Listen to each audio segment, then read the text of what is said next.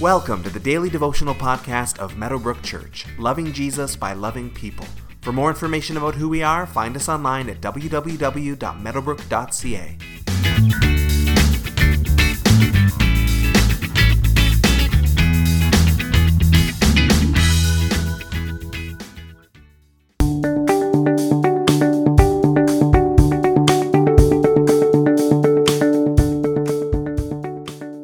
From the time our kids are young, most parents are teaching their children the importance of telling the truth. We want to be honest, we want our words to be trusted, we want others to be able to depend on what we commit to, etc. We teach our kids honesty because, let's be honest here, lying actually seems to be second nature to us when we're little. It's a fascinating statement on human nature that we actually have to teach our kids to tell the truth. Our default seems to desire something very different when we're little. Jesus has something to say about our words in today's verses as the Sermon on the Mount continues in Matthew chapter 5, verses 33 through 37, which says, "Again, you have heard that it was said to the people long ago, 'Do not break your oath, but fulfill to the Lord the vows you have made.' But I tell you, do not swear an oath at all, either by heaven, for it is God's throne, or by the earth, for it is his footstool, or by Jerusalem, for it is the city of the great king. And do not swear by your head, for you cannot make even one hair white or black. All you need to say is simply yes or no. Anything beyond this comes from the evil one."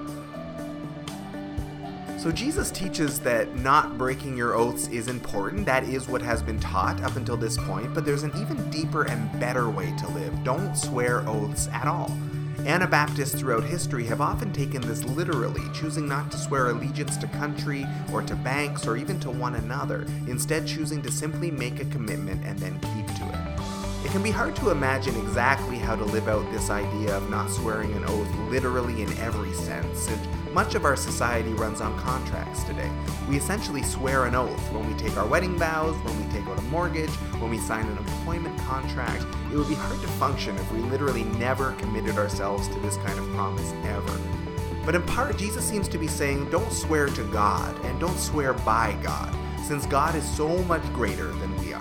You can't call upon a power greater than yourself as proof of your sincerity, since the power is well beyond your sincerity. So another solution might just be to swear by your own self, but Jesus cuts us off from that as well. Jesus says you can't even swear by yourself because you don't really have that much control over even yourself, even your own life, even your own hair color. We are much smaller than we may like to admit. So put all of it aside. Live by a simple yes or no. That is what we strive for.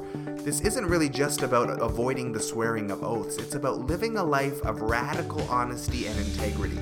If I'm to live my life simply by letting my yes be yes and my no be no, it means that I need to live so honestly that I don't need to swear oaths. I need to live with such integrity that people never question my words to the point where I feel like I need to swear an oath. I need to live with a connection between my words and my actions where people hear me say something, they know without a shadow of a doubt that I will keep my word. It's not just about the formulas of the words we're using, it's about living what we say and practicing what we preach. So today, take some time for reflection on all of this. Check the words in your life. Do you see any areas where you are lying or exaggerating? Do you see any less than fully honest statements? Anywhere where you say you'll do something and then don't do it? Anywhere you've made a commitment and then broken it? Are there maybe some amends that need to be made?